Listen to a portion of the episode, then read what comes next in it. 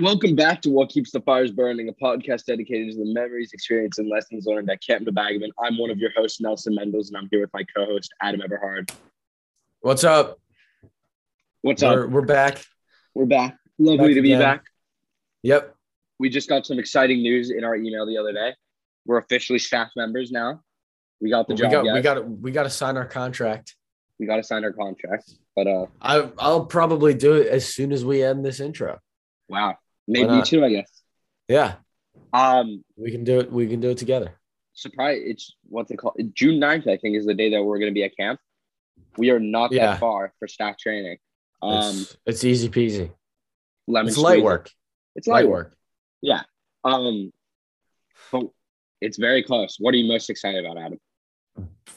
Freaking being there. I just I just I I need to. It's like. I I think there's some some something in the air at camp. It gets you hooked on it. Like I'm addicted like- to camp. You know. It's like uh, you can't you, you can never forget it. There's something there's something in like the water. It's something in yeah. You just turn on. You're like That's the egg taste. It gets you addicted to camp. You it's can't be sulfur, away guys. from That's the than- yeah. secret to the camp magic. Sulfur. Yeah. Yep. It's in the pipes. Something, yeah. There's something in the lake Lake Nebagamon water, specifically the Camp Nebagamon water, where you cannot It's- stay away. It's not the worms than- from all the fishing. Yeah. It's It's not that. It's yeah, but it's it'll be a different perspective to camp. But we're excited to be a part of it. Be a part of that. We, the crazy experiment that is Camp Nebagamon. we're we're ready. We can take on the challenge. definitely. And you know, we got what's it called? Oh yeah, so we got our episode. We're bringing. Oh, yeah. on, I forgot this. This is that's what this is about. Uh, we're bringing on Hank Politzer, the legend himself one, from Camp the one and Nevada. only. Yep. one and only. A lot of people at camp know who Hank is. He is most recently the waterfront director, but he was a push, big chef around camp. Does a lot of cooking. Mhm. An all around great guy. Lives in New Orleans, and we're really excited to have him on. Adam, you have any thoughts? Yeah, uh, it's a great episode coming up. Stay, you know, stay on, keep listening. Uh, music. Yeah, you're not gonna want to miss it. This is a good one. Um, This is a good one. Yeah, a lot of a lot of good food being described. I love. It. There's food. like a yeah, there's like a five minute stretch where my mouth was watering just on based on Hank's you can't description hear it, but his you could imagine it. Oh yeah, Yeah. It's you know it's a it's a tasty episode. One could say. Well, shout out to Hank. We love you, Hank. And here's the episode.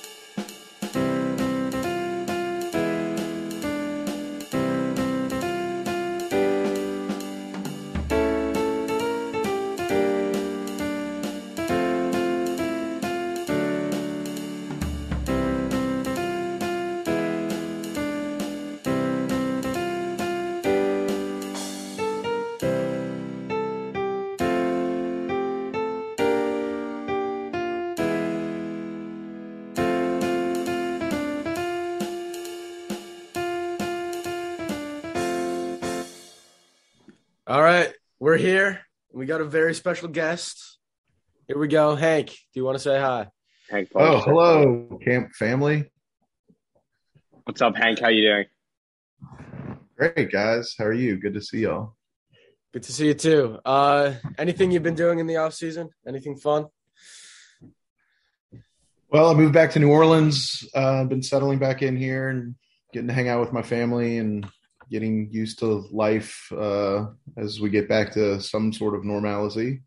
That's been nice. My puppy dog Basil's growing up and uh, starting to mellow out a little bit. Thank God. Um, other than that, uh, no, not a ton. I'm a big fan of Basil the dog. Very well known around the acres of Camp Nebagamon. Mhm. Um, I, I'd like to give a shout out to Hank quickly because we did meet up in Atlanta uh, back in fall. Grabbed some lovely dinner with him, uh, and shout out to Chase Herbert as well. Um, so Hank, uh, you're a very well known guy around camp, but you want to give us a little bit of an introduction to your story on how you found Nebagamon. Uh, I'm second generation at camp. Uh, my father, Arthur, um, found camp through his father, who uh, owned a necktie business, um, which was one of the largest necktie companies in the world. And um, my grandfather was one of the lead salesmen, and so he would be traveling uh, through the Midwest and the East Coast, and uh, some of the people he did business with sent their kids to Camp Nebagamon, and he said, "Okay, well, I'll send my son." So that was back in the day when people took the train to camp. So my dad would took the train pretty much all the way from New Orleans up to camp. So yeah, that's uh, awesome. Uh, we have heard a, a, bit about the train, and it, it, it, I don't know, it's very intriguing. Uh, yeah, did he I, talk I about that as, at all? Yeah. Um, yeah, he said that um, him and his father would usually take the train uh, up to Chicago together, um, and they would uh, get like a you know like a private, uh, I guess I don't know, sleeper car they called them back then or something like that, um, and uh, up to Chicago, and then they would do the whole like first class up to Chicago on the train, and then they would switch in Chicago and like spend a night two there before uh, my grandfather put him on the train with everybody else to camp. So he said it was a blast, and he thought it was really, you know, he doesn't understand why people don't do that anymore. I was like, well, because it's probably not convenient, but you know, sounds like fun. I think I would love that to just be hanging out with camp people for like a day or two on a train. Yeah, maybe that's the that's the next new big trip. That is train train across the country. Well, I mean, the Bagman at one point had like some some. I, I know I don't know how long they did it, but they did have like a a like a big trip where you actually just traveled. I think by like a bus or something. Yeah. Oh yeah, yeah, yeah. There, there, yeah. There are pictures of that in the Wanigan. That's right. Yeah. Yeah.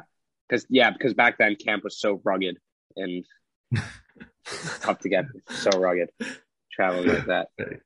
Um. Right. So do you do you remember your uh, picture as Kaplan makes this joke every year. Um, the whole like imagine Hank as a swamper. Um, do you remember your first summer? Do you, and what, what was the reaction like? And then going through camp. So my sister Darcy, uh, who's my youngest sister, was at a different camp uh, in Maine called uh, Hidden Valley, and they took second graders. So I actually went there as a second grader before I started at camp as a third grader. Um, and so, like, I was kind of already used to the whole camp thing, I guess. Um, but I did go with like one of my best friends from home, and we were four weekers in Swamper two. And I remember there was no direct flights to Minneapolis back then, so we like stopped in Memphis and met up with all of the Memphis people. Um, so we were on this plane probably with I don't know back then 20, 20 camp people to from Memphis to Minneapolis. So that was a lot of fun already. And then um, I remember you know getting getting to camp and uh, like immediately the first day of camp, uh, my my buddy Walter and I were playing tetherball, uh, which used to be on the side of the hill between the tennis courts and the Swamper Village, and uh, we hear this scream, and like this is literally our first day of camp. We're third graders, and we look down at the tennis courts, and some some like sixth grader or seventh grader has broken his leg with a compound fracture and we just see this bone sticking out of his leg and we were terrified. And that was my first day at camp. Yeah. That's yeah. that's an introduction. That's you know? Yeah. that's camp right there. Yeah you go for yeah, the tetherball exactly. stay for the broken leg. Yeah exactly. And the, i mean like i think it was the it's one of the few times i've actually seen an ambulance come to camp. Yeah. They brought they brought the ambulance all the way down to the tennis courts and put him in there and loaded him up yeah, that's that's not a not a great way to start your summer. Breaking yeah. your leg it was, or it was a more popular it was a more popular viewed event than like you know uh, eight foot basketball Paul Bunyan did. the, the whole camp was there just watching. Did he come back? Uh, yeah, he was a really good tennis player and, and recovered and kept playing tennis. There we go. Yeah. And then okay, and then after your first year, where where to go um, from there? Let's see, Swamper five Um, I was still a four weeker. I wanted to stay eight, but it was like by the time I had figured that out, it was like maybe week three or something. Um, and then uh, I think my sister sent me to camp with like a cassette player and um, some like 90s West Coast rap. And my counselors were like, I don't think you should be listening to that as a fourth grader. Um, and uh, let's see, we had um, Bryce Rosenbluth, uh, Rosenblum, sorry, um, which is Trent's Trent's younger brother, uh, as our counselor. He was our SC that year. So, yeah, so Trent cool. was he was he the doctor all year last summer? Yeah, last summer yeah. he was with Camp Doc all, oh, yeah. all year for the to uh, provide some consistency and mm-hmm. um, not have any people coming and going with the whole COVID lockdown. Shout out, shout out to Trent who um, I broke my permanent retainer and he pulled it out. yeah, nice. Shout out to Trent. I'm Pulled sure he had a blast. He had a blast doing that. I'm sure. Definitely. Oh yeah. And so, uh, yeah, uh, any anyone who's been at camp knows that you've got a real, you know, true love of camp. When did that start? Did that start your first year, or did it did it take a couple years of going to camp? Um, I think I realized how important camp was to me. Uh, my seventh grade summer, um, like I, I mean, I, it, it was probably always there, but I, I you know, at some point it, it clicks and it turns on, and you realize it. But yeah. Um, I don't think I necessarily realized it until probably my seventh grade summer, where I missed half of my summer because I went to summer school. Um, and I repeated seventh grade Spanish. Um, so that was yeah. fun. Uh, I was pretty miserable not to be there for the first four weeks. Um, uh, so like you know that that was a life lesson, but I think I also realized like how important being at camp was to me. Mm-hmm. So uh-huh. And and then you were a camper, and then you came back on staff right away. Uh, well, yeah. I mean, unlike you guys, we had the the skip year still, uh-huh. so yeah, we had that uh-huh. we had that year off. Um, and so yeah, took a year off, and then I came back. I was uh, I was a ninth grader in 98, 99. I would, took a year off. Uh, and then in 2000, I was a JC in Logger Four with Ben Broder, Hughes, Hughes, one of Hughes' sons, his oldest son, um, and uh, a guy named Nate Alberg, uh, who was a local uh, baseball all star uh, for the Ulu uh, Blue Jays. Uh, was our, Jays. our Logger push. And, uh, yeah, it was a good summer. Mm-hmm.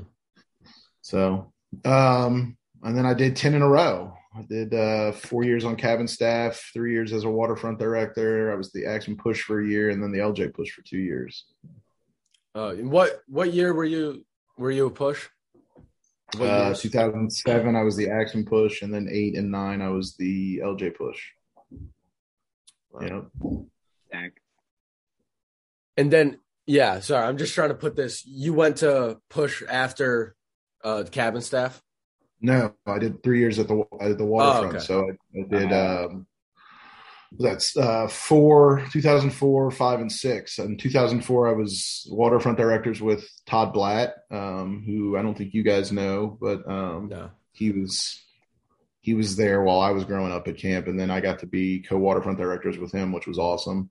Um, learned a lot from him, and then uh, I got to be waterfront directors for the next two years with Tony Coletta, oh. uh, a local Lake Nebagamon legend, um, who uh, he's a bit of a maniac. It was a lot, of, a lot of fun, and it was very yeah, interesting. But that's who you want to run your waterfront. Uh, not necessarily, but yeah, uh, things, were, things, were, a little different back then at camp. Um, but yeah, he was he was good for the most part. Um, you know, Tony Tony uh, as crazy as he is, um, when when things aren't going the way they're supposed to down there, there's no one else I'd rather be working with down there. I mean, the guy is like a a robot when things go sideways. He just is like a machine and just knows exactly what to do and how to do it. And he like this, like few people have ever seen it, but like this crazy just calmness comes over him and he just is in his element and goes to work. Um, and it was pretty impressive to see. Yeah, uh, I mean, shout out Tony. Even even though the the situation that uh, required that uh, level of concentration from him wasn't necessarily desired. Yeah. Fair enough. Now, um, for for those who don't know, Hank definitely runs a pretty tight ship on uh, at the waterfront. Uh, you got your rules and your regulations down there. Hank, what inspires you to run that waterfront? Um, well, I got my instructor in swimming. I pretty much spent my camper years at the waterfront in that in that lake between the docks. Um, yeah, I was a, I was a kid that was at swimming two or three projects a day, um, and the only time I was not uh, at swimming, I was at Mocha or athletics or uh, getting a rank that I had to have for some trip, or uh, occasionally they would take me out on the sea scow as counterweight. Um, yeah. So your your swim your swimming skills are are quite famous at camp. Uh, what who was it? Sebastian Klein says that uh that you can jump from the the diving board dock and swim all the way to shore with in one breath. Is that is that, that fact or fiction? That might be a little bit uh, hyperbole there, but uh, I can get pretty far. I've I've had the personal experience of being snuck up on by Hank uh, during a G swim or two, or during push ball. It's uh it's a very inviting experience, and it's a very uh, exciting experience. Well, it's not inviting, but it's exciting to see Hank in the water every so often. Like shout out, shout out to Hank for playing push ball with us on our last day of camp this summer. Yeah, y'all tried to kill me. You you did the same. Yeah, I'm old, right? I mean that that that Jacob Layton Hank matchup, that was people. Matchup people want, yeah. Oh yeah. People want to see it. Now, now, um, Hank, uh, remember? Do you also remember how this past summer we did? We had the honor of playing cribbage with you. Um, oh yeah. yeah. Hank, you're a bit of a you're a bit of a craftsman with the cards, if you would. You're very you're very well known for your cards, whether it be euchre or cribbage. Where where did that love for cards also come from the bagman? Um, my family we played cards nonstop, so I I learned lots of games uh, before I probably even started at camp. Uh, I was playing cribbage with uh, staff members as a third grader. Um, euchre I learned at camp uh, from Jack Violet uh, in Axeman Two. Jack Violet is uh, was a long time counselor and then push. He was Axeman push. He was also trip staff for a while. Um, and he was my what sixth grade counselor in Axeman two SC, and uh, he taught most of us how to play euchre that summer. It was great. So it's a great camp game. Um, Nathan Starhill, who was in our cabin, was in town yesterday, and uh, I, I just thought the the people might want to hear this, but we had a, a little Nebagamon North Star euchre game because I'm friends with a few North Star guys, and uh, Nebagamon pulled out the W, so it's a it's a good day. Yeah, that's, that's there we go. What was the score? It was 10-9. Came down oh, to the wow. wire. Ooh, yeah. Wow. Came in yeah. clutch. Oh yeah. Big congrats. I actually saw Nathan a few weeks ago, and we played cribbage, and I got skunked by him. So beat me over 30 points. So that was a bit embarrassing, honestly. But uh, I, I like how you just copped up to that right there like that. That was pretty awesome. I mean, we, we got yeah, we got textual evidence of uh of when it happened. Nathan was very excited. Oh yeah, he was. It was it was very well, it was one of the saddest moments of my life, honestly. But Josh Slovitas and I have uh, been playing some cribbage over the last two summers uh, on the dollhouse porch, and uh, the first time he ever beat me, he also took some photograph evidence. Yeah, uh, and he he proudly shows anyone and everyone that he can. Yeah, I mean that's so a big day. it is. Shout out day. to Josh for beating me once in cribbage. Hank, who's your go-to euchre partner during the staff tournaments, and who's your go-to cribbage Um, partner? Man, um, well, Kaplan and I played euchre for a long time together Oh um, my God. for the for the staff tournament. Um, It's a dynamic duo. hmm Troy Brodsky and I uh, played cribbage uh, back in the day for the staff tournament, pretty much every year. Um, he was uh, he was he was my uh, longtime cribbage buddy, and then uh, he'll be back this summer actually. So those of you that don't know Troy will hopefully get to meet him. Um, Shout out Troy. and um, I don't know. Spencer Brown played. We, we we used to play. We played some euchre together for the tournaments too. Um, how how is Kaplan at euchre? Is he is he any good? This, Um, this is what yeah. the people want to know. Yeah, he's he's pretty good. He he knows he knows all the good strategy.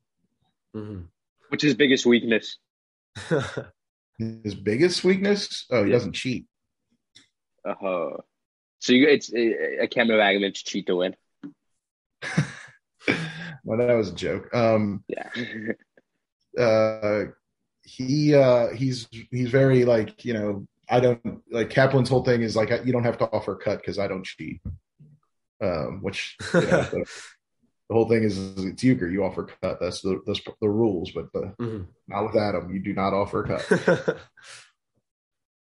So um yeah i mean he's he's a strong partner. Like you he you he's you can anticipate what he's going to play and he's good at anticipating what you're going to play so it works there's a good you know back and forth and that that goes in cribbage as well i've played doubles cribbage with him and he's a good doubles cribbage partner for for pegging which is a, har- a huge part of doubles cribbage Mhm.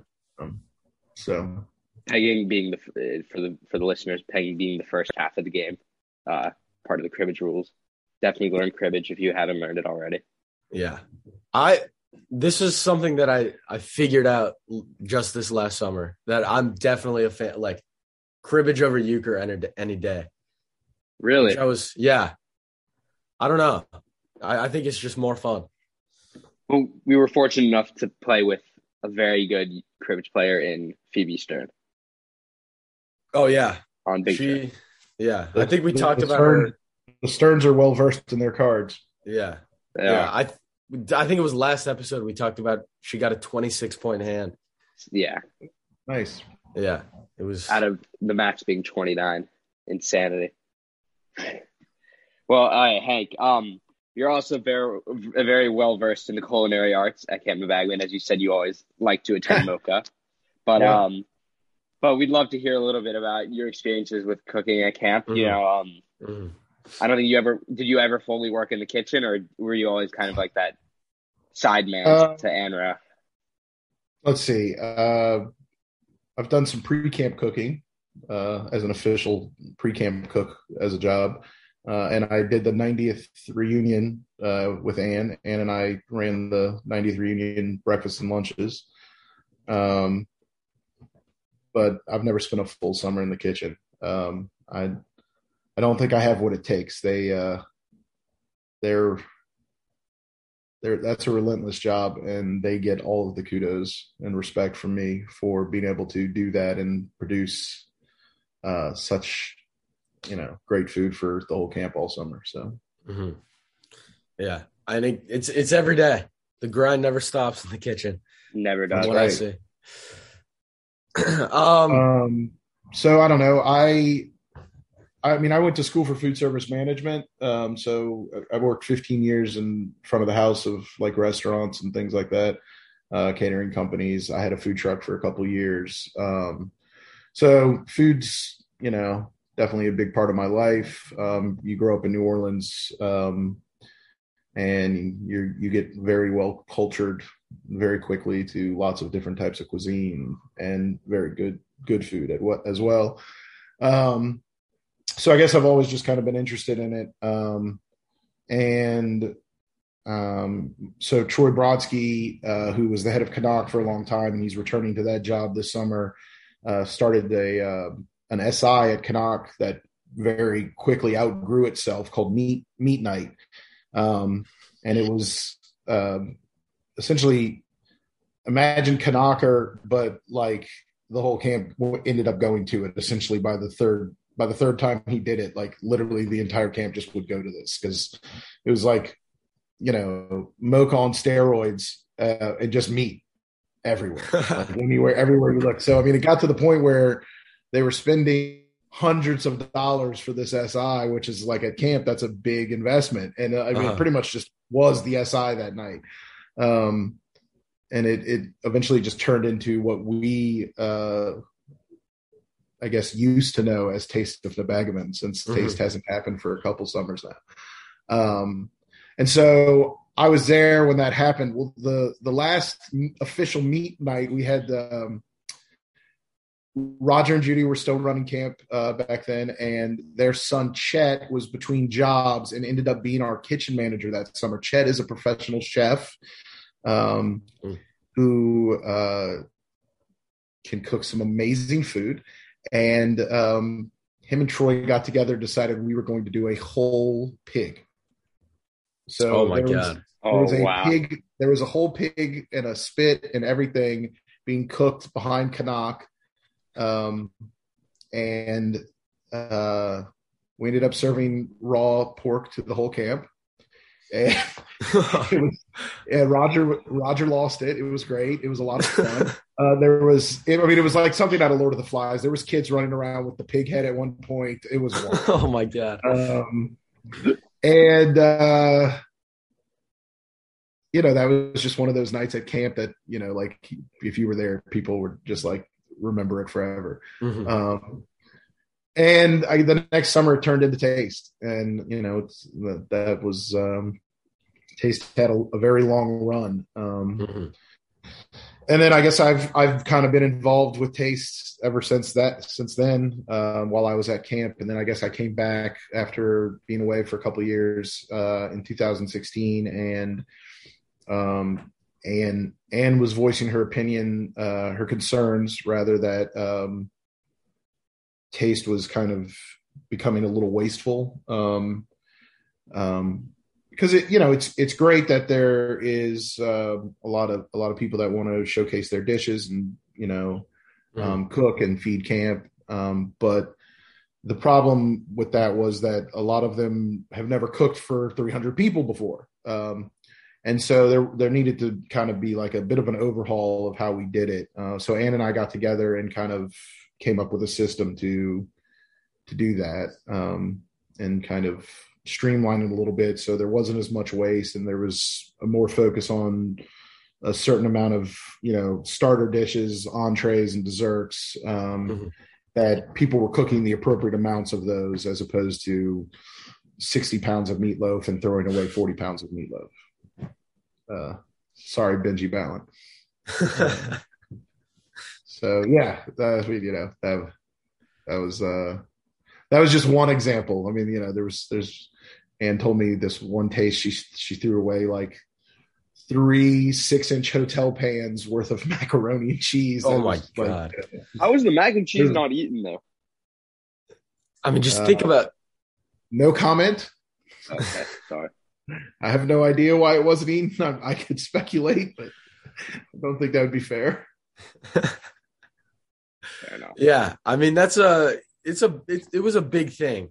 Like I mean, I mean how how many like dishes were there? There had to be like at least like twenty five or thirty. Yeah, and that's a um, lot or more. Yeah, I think the last one we did was twenty nine. Yeah. Oh my god. But you got one plate.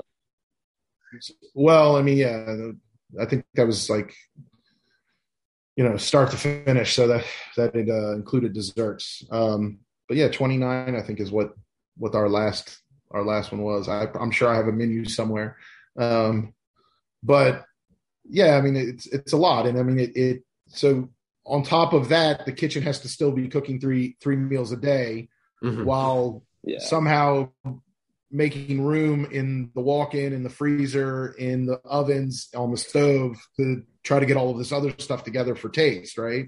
Mm-hmm. um, so you know it was a huge huge undertaking. And then all of that stuff that got cooked had to be stored up until taste as well.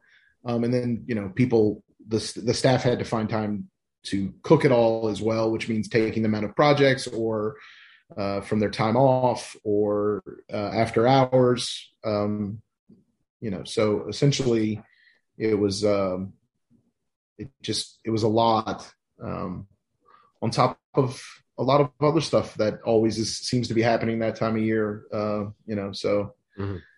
um, for now it's on a little bit of a hiatus. It sounds like, and it got replaced with the uh, with the all camp birthday that Lewis has done a great job with. Um, you know, kind of still a special meal that night, and yeah, a lot of fun, a lot yeah. of fun. So last year's was a blast, and you know, Ann and Ann and I, I think got together and did uh, what the brisket tacos that night. Think, yeah, those were that, that was yeah that was that, that was the best meal I've ever had at camp.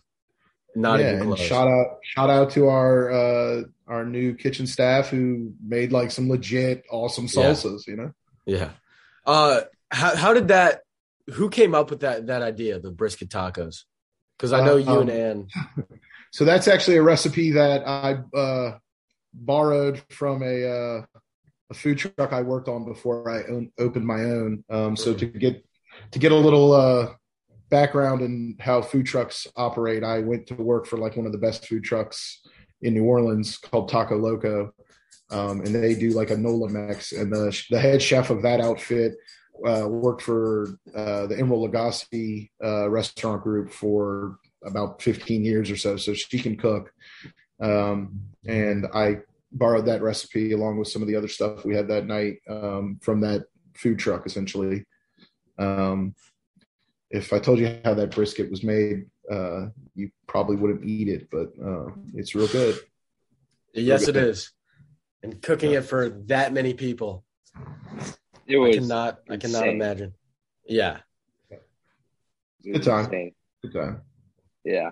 yeah. So, um, so you were in the food truck business for 15 years. So you started. What kind of food did you make in your own food truck? Well, no, I was I was in food and beverage for 15 years. Oh, I okay. I had a food truck for about two and a half. What'd you make? Um, we primarily did sandwiches. Um, mm-hmm. and it was like um, uh, it was it was a lot of different varieties of cuisine. So that we did, we did, uh, we did a Vietnamese banh mi. Um, we called it the Bayou banh mi. Um, so it was a lemongrass chicken. We had uh, fresh baked uh, banh mi from uh, a local Vietnamese bakery here called Dong Phuong, which is pretty famous down here. Um, New Orleans actually has the third largest uh, Vietnamese population per capita uh, in the states. Um, and a lot of our food uh, down here kind of gets commingled with like a New Orleans kind of flair to it. Um, so our Vietnamese food is unique to most other places in the country or world, for that matter. Um, but most of our sandwiches were, sandwiches were on the the fresh uh, banh mi bread, um, and uh, so the Bayou Banh Mi was lemongrass chicken that we marinated and grilled.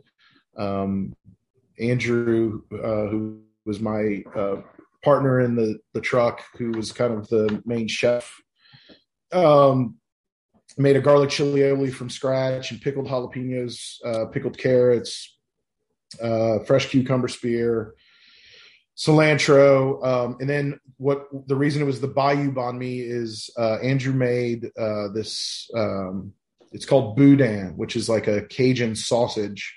Um, it's made of uh, like pork bits, and uh, it's a rice sausage essentially made made with pork bits.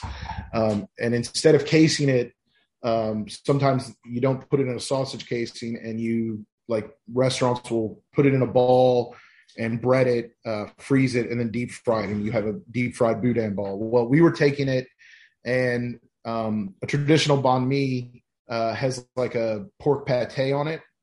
Um, we were taking the boudin and spreading that on one side of the bread as our pate, essentially. Um, and so uh, that was one of our best sellers. Uh, you could get a fried egg on that for a dollar more. It was a good deal. Yeah, Um, that It's incredible value.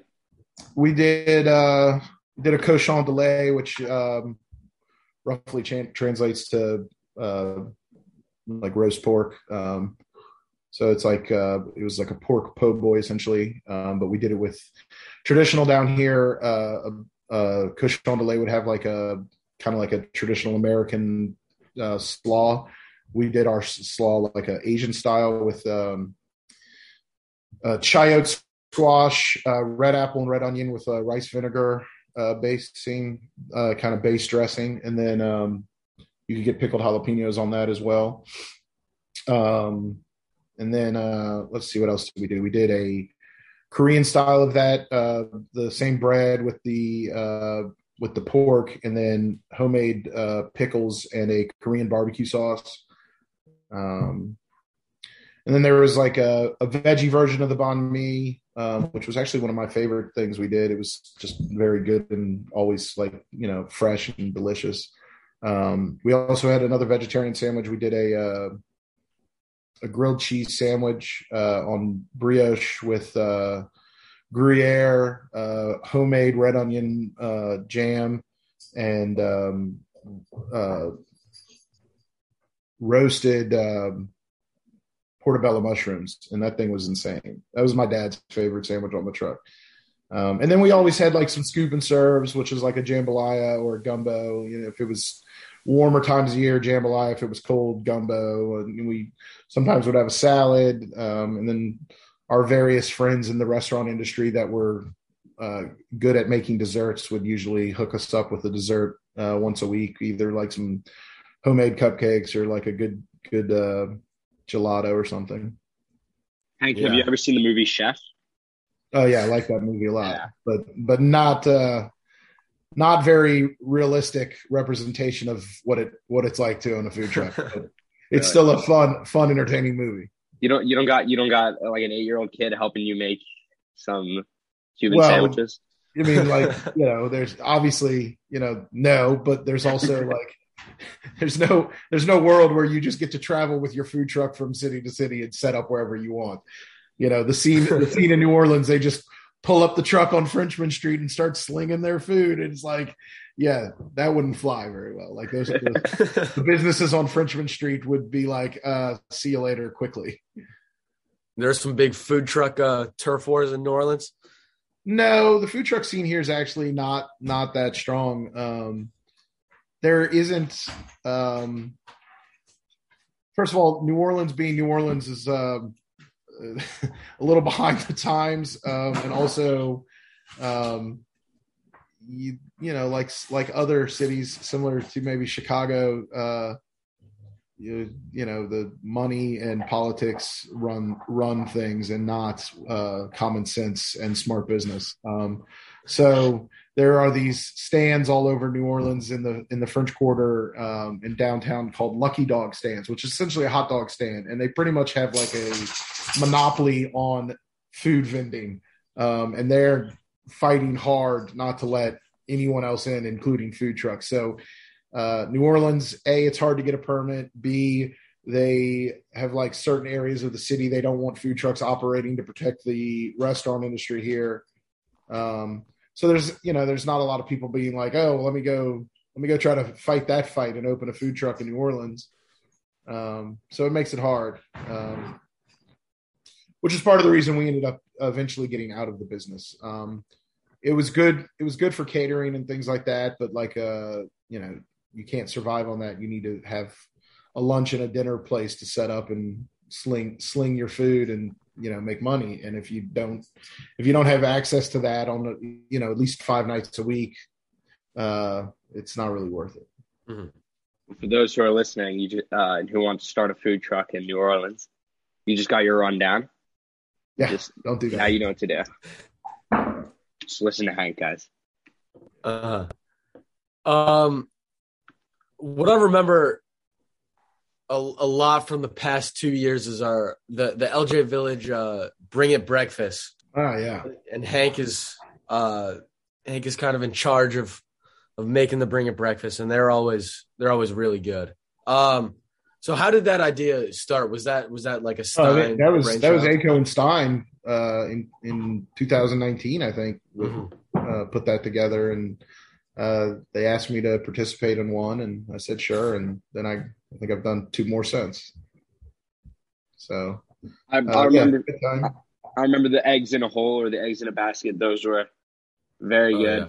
Did we do those last summer? I think. Yeah, I think so. And then there's another one we did breakfast burritos, but we had like chorizo and stuff. Right, right. You know, one of the things I've noticed I haven't had in a while, and I don't I don't know why camp hasn't brought it back in a few years. Um, the brats from Superior Meats. I don't. When did you ha- When did you have that as a camper? I remember like I don't know when I was like a logger action, we had like a barbecue on the waterfront. We had them one time, Uh, for a cruiser day or something. something like that. Yeah, and I'm like, we haven't had them in a while. That's a, I think a push, a push thing, not a, not necessarily a camp thing. Fair enough. hmm So Fair enough. Yeah. Was that? I, I'm I guessing. remember. Yeah. Yeah. So, um, Hank, out of all the stuff that, you've done at camp, which have you enjoyed the most? Like pushing, waterfront. that's tough. Um, I'd, I'd probably say my three years as a push, um, but not. I mean, I did love being a push. I, I, I think that that job is great. Um, in that job, you get to work with staff and campers alike, and you get to create pretty close relationships with uh, both staff and campers, which is great. Um, but I think I particularly liked my three years as a push because I started as a push in the Axman Village in 2007 and then moved with those seventh graders to the LJ Village and got them for their eighth and ninth grade year, which I just thought was special. That's cool. Yeah. Yeah. Yeah, that's big. Um and how is that transition going from uh I guess waterfront director to push then back to back to waterfront was that right away? Um, well, I mean, yeah. So I mean, there, there was six years between uh, 2009 and me coming back to camp. And um, will somebody help her out, please? Uh, my dog is trying to get a bone from underneath uh, a table right now that she cannot. get. Basil. um, yeah. So uh, there wasn't like it wasn't like a really much of a transition. I, I came back to camp and did a job, um, and it was a job that I'm familiar with. So it, you know, it was like getting back on a bike. You just kind of fell back into it.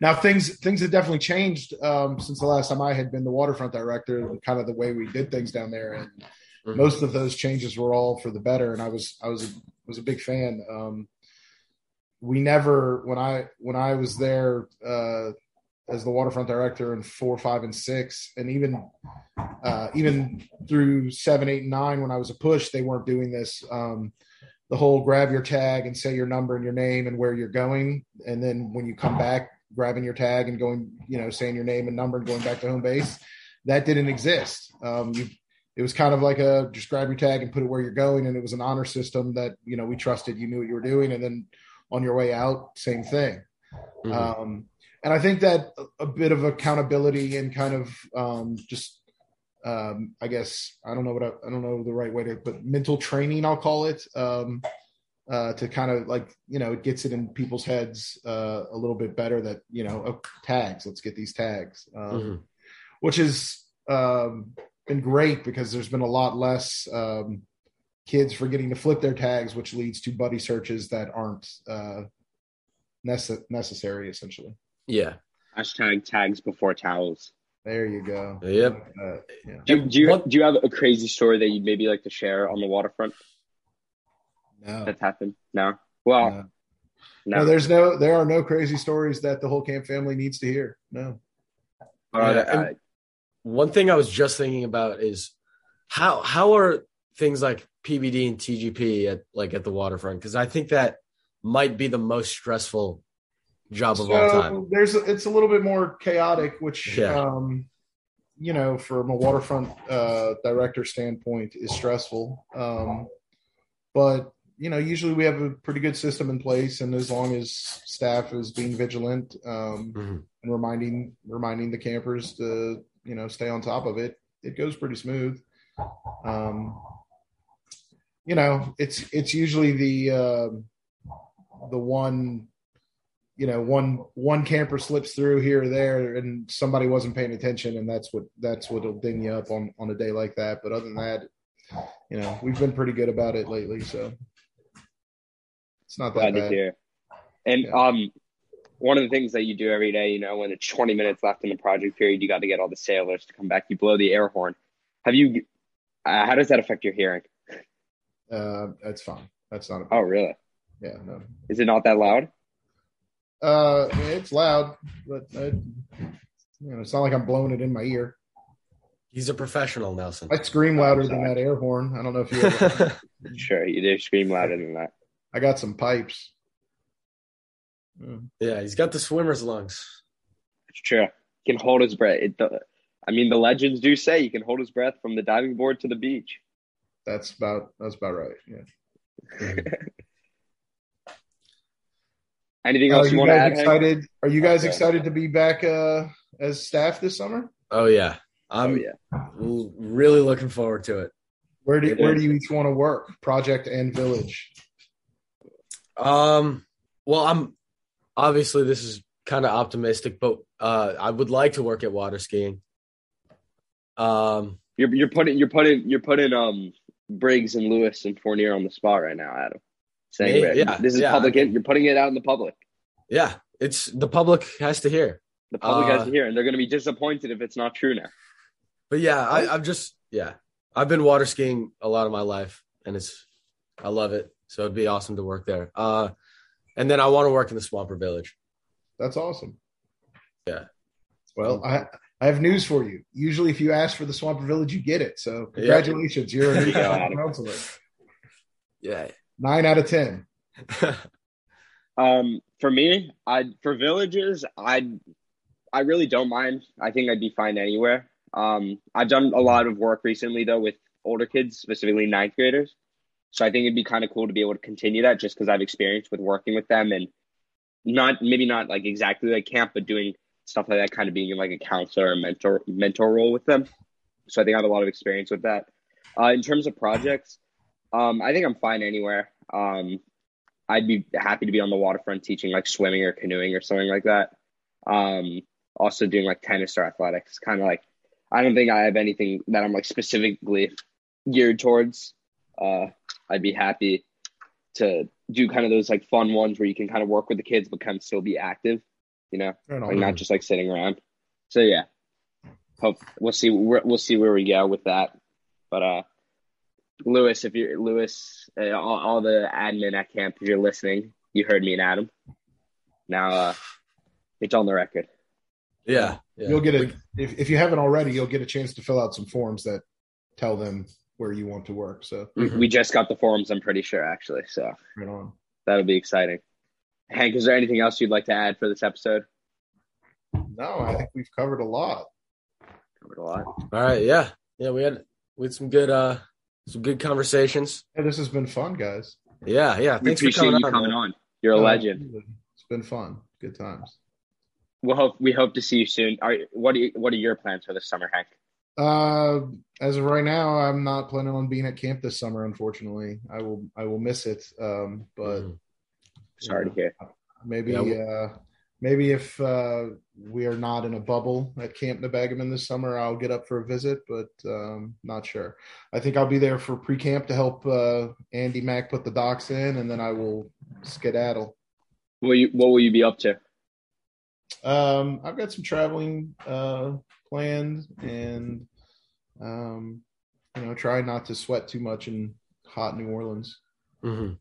Always a great Well, goal. uh, yeah, we'll miss you at camp, but uh, I hope you have a good summer.